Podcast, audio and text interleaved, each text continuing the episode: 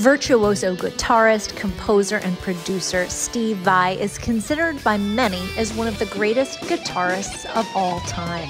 Throughout his 40 year career, he sold more than 15 million records, received three Grammy Awards, and has recorded with so many music greats. His most recent studio album, Inviolate, is out now. This is a Life Minute with Steve Vai. Like many artists, before the pandemic, I was working on something, and it was going to be the third installment of a trilogy of records that I've been working on for years called Real Illusions. Uh, but it's a big project, and it required all sorts of um, people coming in and everything. But once you know you woke up and everything was locked down, musicians had to kind of figure out different ways to communicate and continue their livelihood, and they did because we're a very resilient bunch. Uh, so I used the lockdown time pretty constructively. You know, I kind of shifted gears. It was kind of nice in a way to have everything just taken away in a sense. You know, so you're you're left with this open space. And of course, it was very challenging for some people. You know, uh, but for some people, they thrived and I, I was fortunate in that I'm one of those people that really thrived through the lockdown because, uh, because the only thing that ever gets in the way of your brutal creativity is interruptions. And I didn't have many, so I was able to really focus. So I, I wanted to supply the fans with um, things from you know the studio uh, via all the wonderful uh, ways that we have to share things through Instagram, YouTube, you know, all the socials. So the first thing I did was I started a speaking series, these live streams, uh, two series. One was called Alien Guitar Secrets. Uh, I did episode one through eight, and it's great for guitar players and you know people who are interested in their how to how to evolve their career, perhaps, or you know, kind of creative things, and you know the questions I get from guitar players that um, I can help with. Uh, and then another series was called Under It All, and that was more of a reflection of my um, appreciation and my, my study of spiritual literature, which I've been doing my whole life. So it's a little more esoteric, but they, they, they were really good. The response to them was fantastic, and I felt nice that it was able, I was able to contribute something to people interested in what I do that are trapped at home, you know. So then there was uh, certain like guitar techniques and things that I, I, had in the back of my mind that I wanted to explore that required a lot of time. So I started um, working on one of them. It was a song called Candle Power, and I wanted to do it so I could make a home video in the studio to send out, and I did, and it was it, it was really well received. Had some kind of peculiar playing in it, and then I uh, I did something I'd never done. I released a solo acoustic vocal version of one of my songs. I just put on the camera and I never did that before, for the public at least. And it was a song called The Moon and I. There is a love affair between the moon and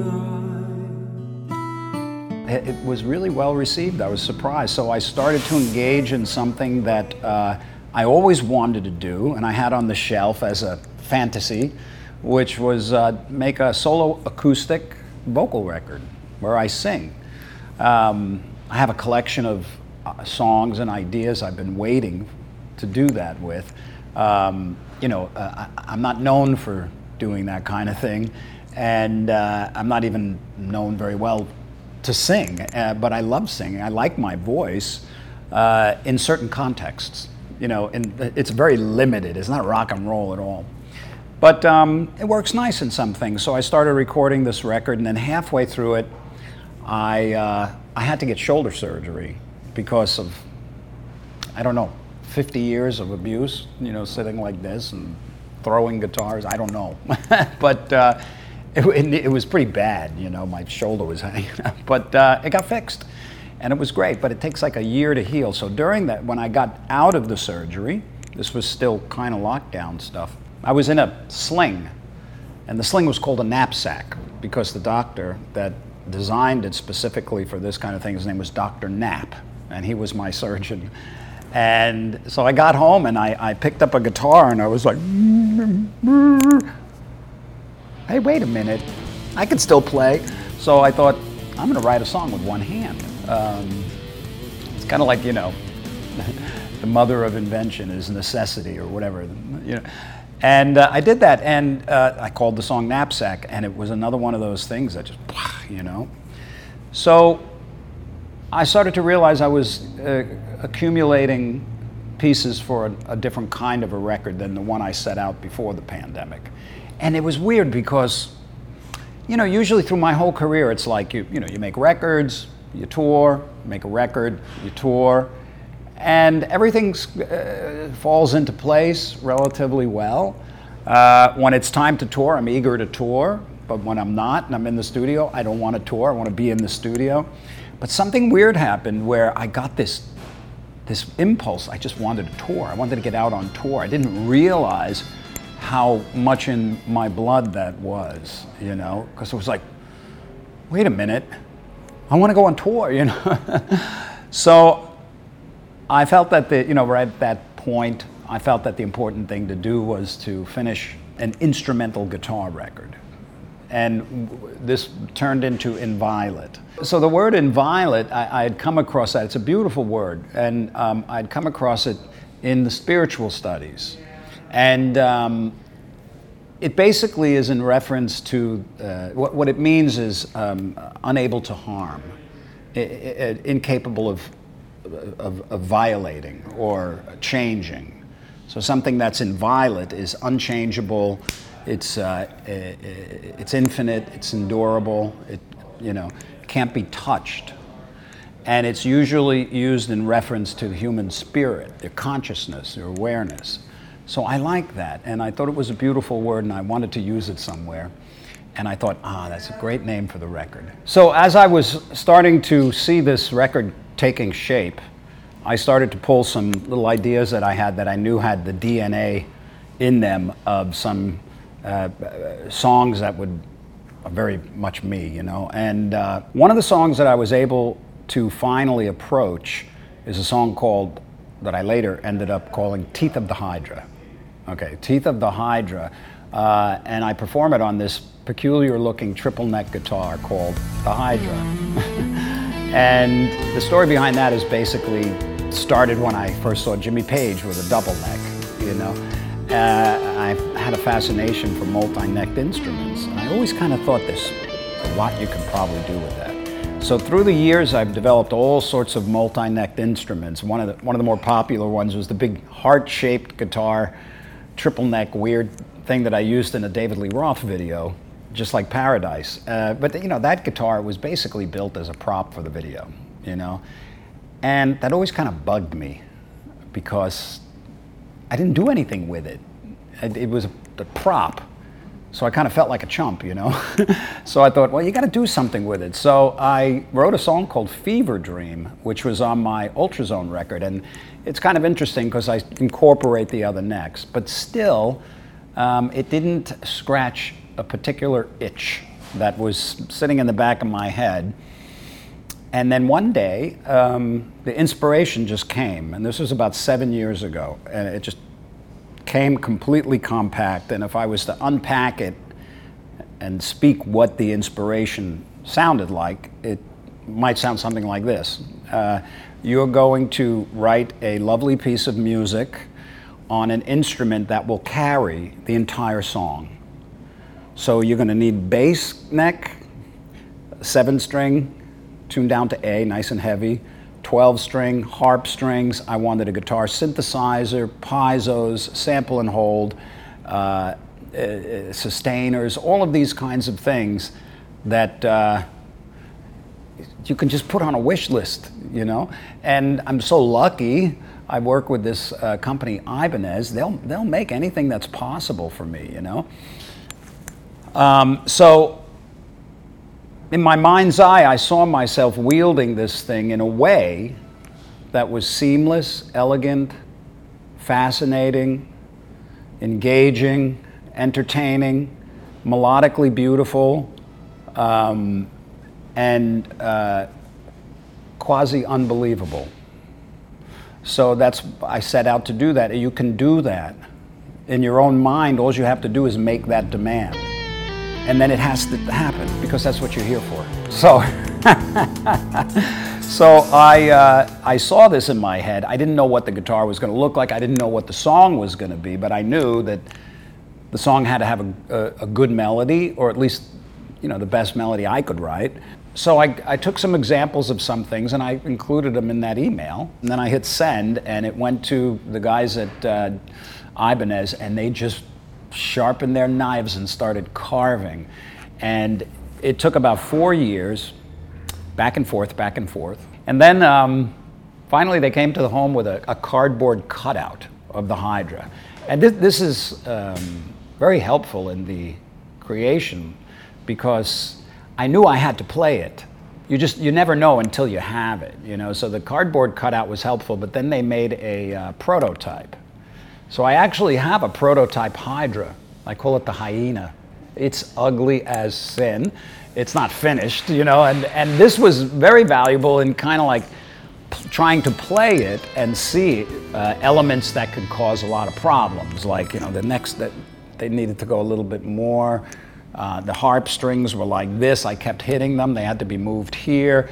You know, the, the so you, you, you kind of go through that process. And then maybe a, a year or so after that, the Hydra appeared at my house. And I opened it up. I didn't have a name for it. We were just uh, calling it the steampunk guitar, you know. And I opened it up and I looked at it and I, I was stunned.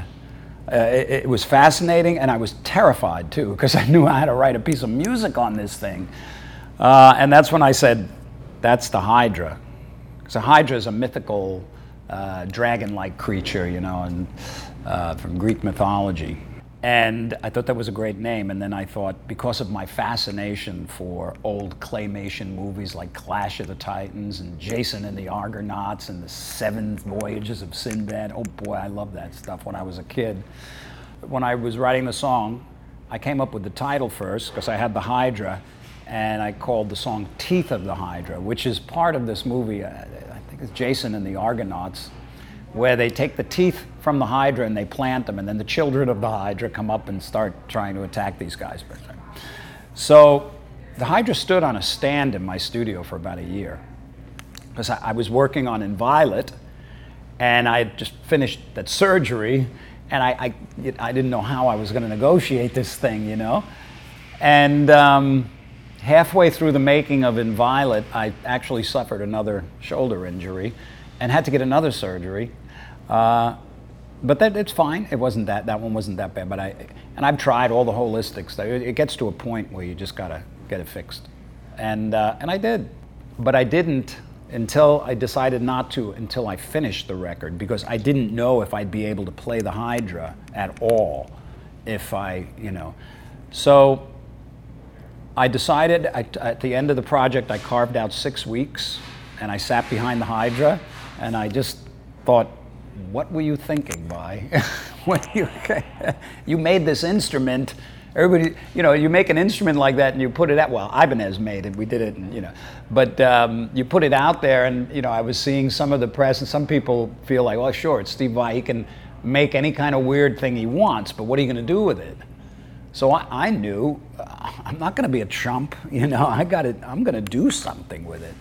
That was the whole point. And um, I, I sat behind this thing, and I thought, okay, big mouth, you know, what, what are you going to do? You, what, how are you even going to, you know? And then I just knew I could do it. I didn't know what it was, but I, you know, I said, shut up and just do it.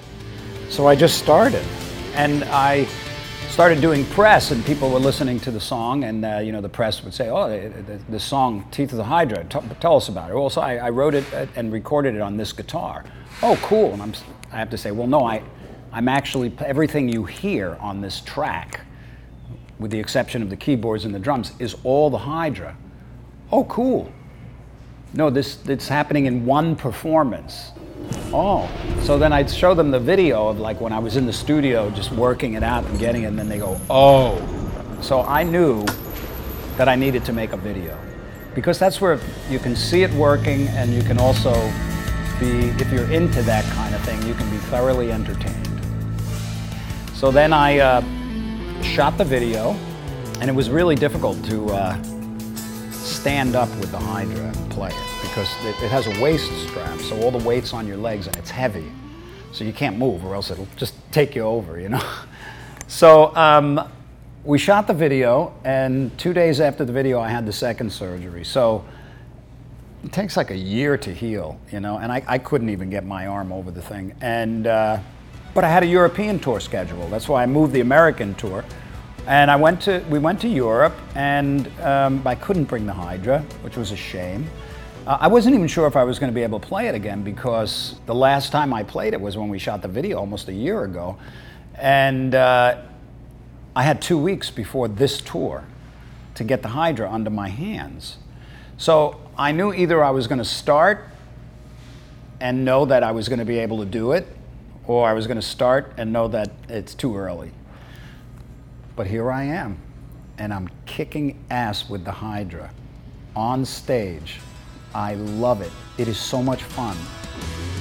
And kicking butt he is at 62, Vai says he's become more comfortable in his own skin, and his playing has evolved over the years. And fans expect when they see him live. When that happens, your, your creativity expands. There's a different dimension in the performance, you know, in the playing. There's a, I've, I have always strived to be more deeply connected with the notes and the you know the instrument and the notes and the audience. And there's no end to how to how much you can evolve that.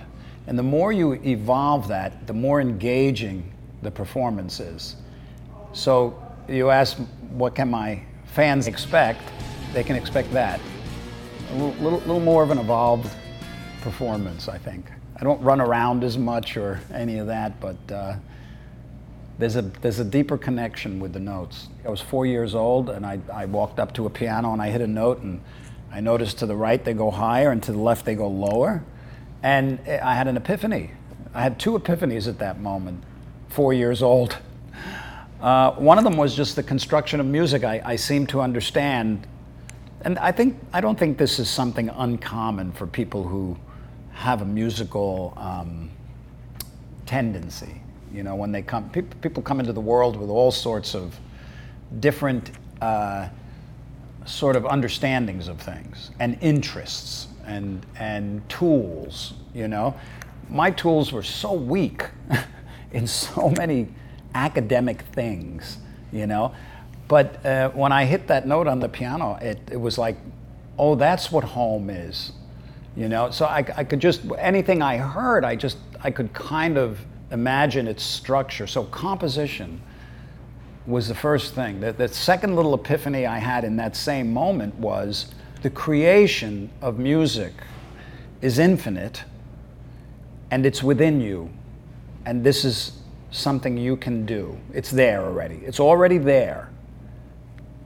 I didn't, I, it's hard to verbalize these kinds of because they didn't, maybe didn't sound like that in my head. There was no voice in my head. There was just a recognition I can do this. I love this. I get it.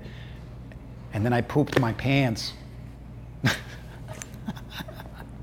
so there's the evidence that it was right. So, anyway, uh, all, then through the years up to probably, you know, like all good Italian boys from Long Island, I played the accordion at 8, 9, and 10, Arrivederci Roma, you know, but I could also play Smoke on the Water on the accordion.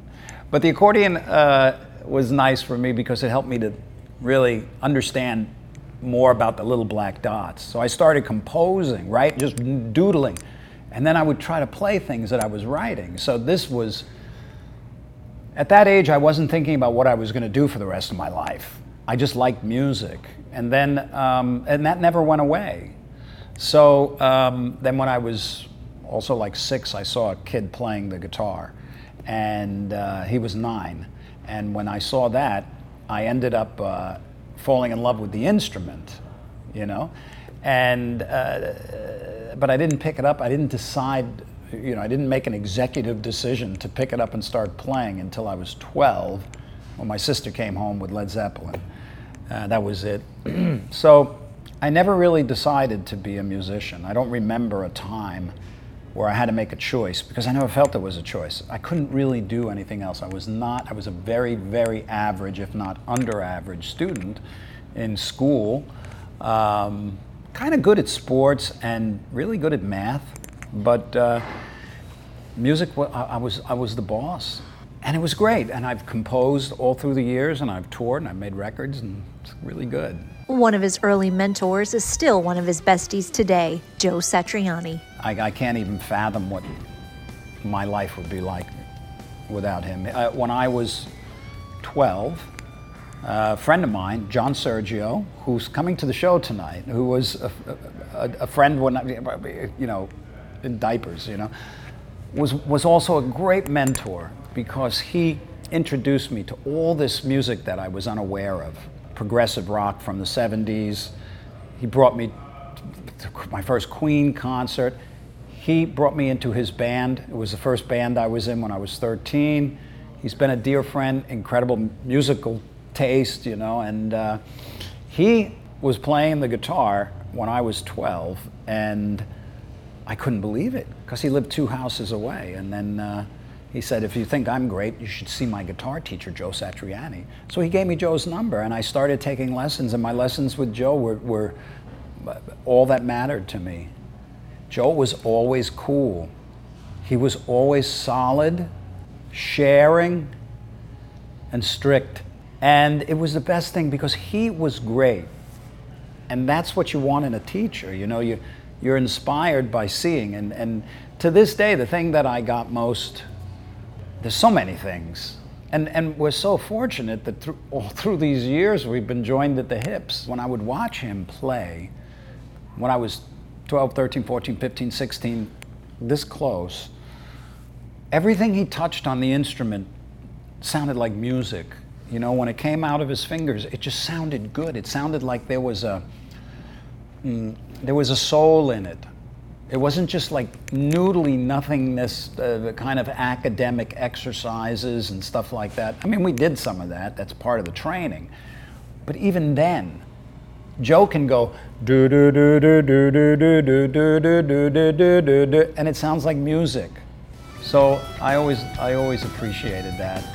And still, he's, he's so solid and he's so musical. His inner musical ear is inspired that he's continued to be an inspiration my whole life. I kind of woke up as a teenager in the 70s to popular music.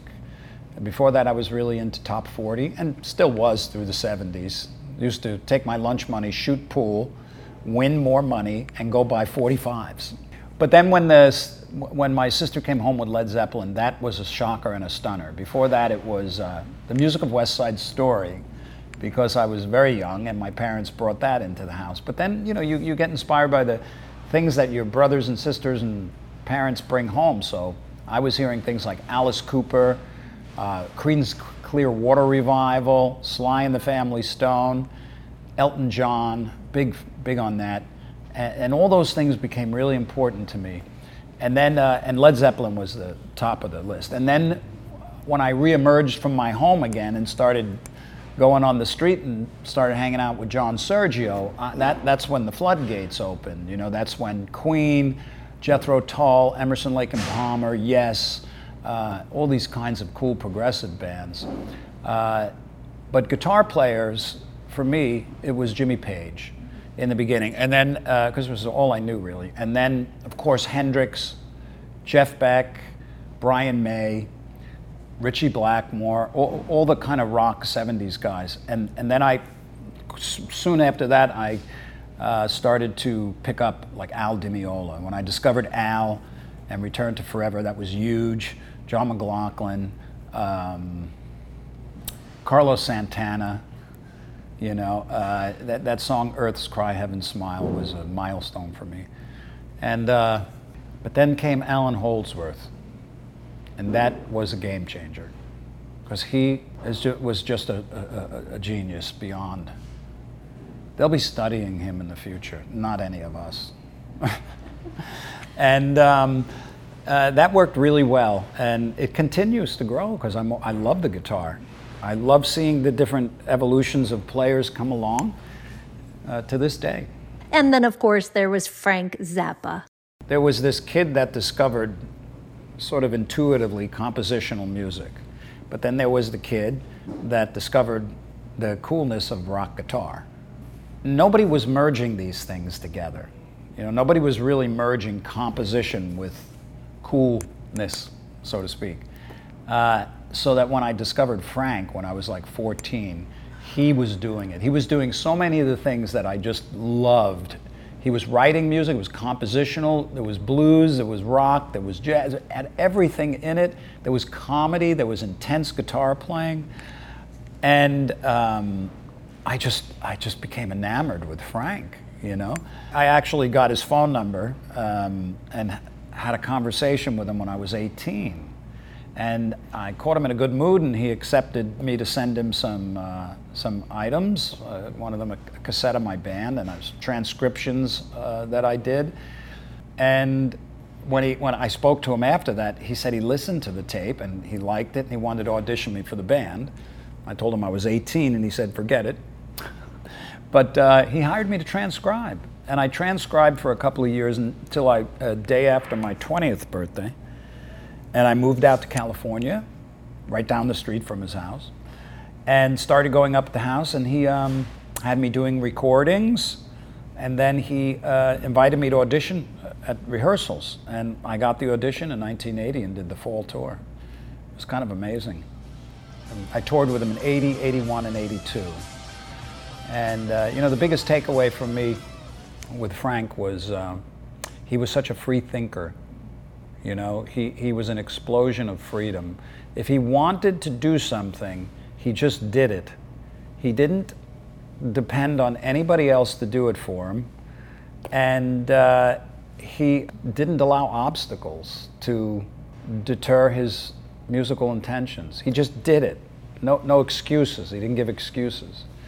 So I just thought, you know, when I started to become independent uh, musician that that's what you do. If you want to do something, do it. And that's it, the end. You just do it. If, if somebody isn't a cooperative component, you figure out another way. That's it. Anything else is an excuse. One time we were recording in the studio, and uh, there was a, uh, everybody was recording, and Frank was in the control room, and I'm in the control room. And uh, there's a spider on the floor. This spider just comes walking in. And, and Frank goes, Stop, stop, stop. He stops the whole session. And he gets up and he walks over to the spider and he picks it up. And he walks across the studio and he opens the door. He walks through the hall. He opens the door to the outside. He puts the spider down on the ground outside, shuts the door, walks through the hall, walks into the studio, shuts the door, walks through the studio, sits down, and goes, okay, now we can continue. And I, I said, uh, uh you know, said, okay, and we play. And then after that, I said, Frank, wh- you know, uh, why didn't you just kill the spider? You know, that's what most people would have done. And Frank said, I know some spiders that have more of a right to live than some humans. there was there was some there was five things every day that I could tell you you know, that would make you laugh. I um, am so lucky because I do get to work with a lot of great people. And through the years, um, even when I started my solo career and I started to record uh, Flexible, I, I, I, was able to work with a lot of great people, you know. And then um, soon after that, I was involved in the movie Crossroads, and I was with a, a, and worked with great people. I was in a band called Alcatrazz, worked with really great people. And then I joined David Lee Roth's band, and Dave was another mentor of mine.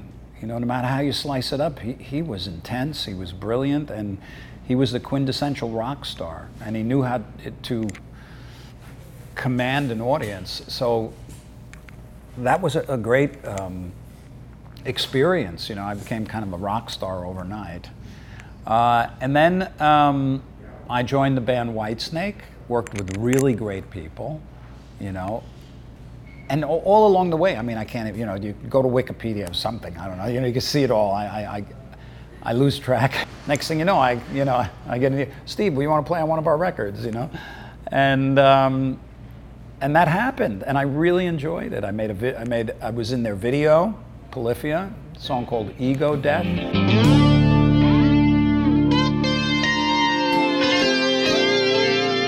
And that's the kind of thing I like to do because my style is so different uh, than a lot of the new generation. But uh, they um, had me, you know, I contributed and it turned out pretty cool. Very, I like the balance of the way my, my style works over their style. You know, I'm more like this and they keep this going, you know. But um, I kind of keep my eye out for interesting collaborations, although I don't seek them out and I'm not so eager to do them, uh, usually. Unless, I mean, the Polyphia one I was. Only because I, I just feel, um, you know, with the amount of time I have left, I just want to continue to create a catalog of music that's undiluted by anybody else's contribution. To see more of this interview, visit our website, lifeminute.tv.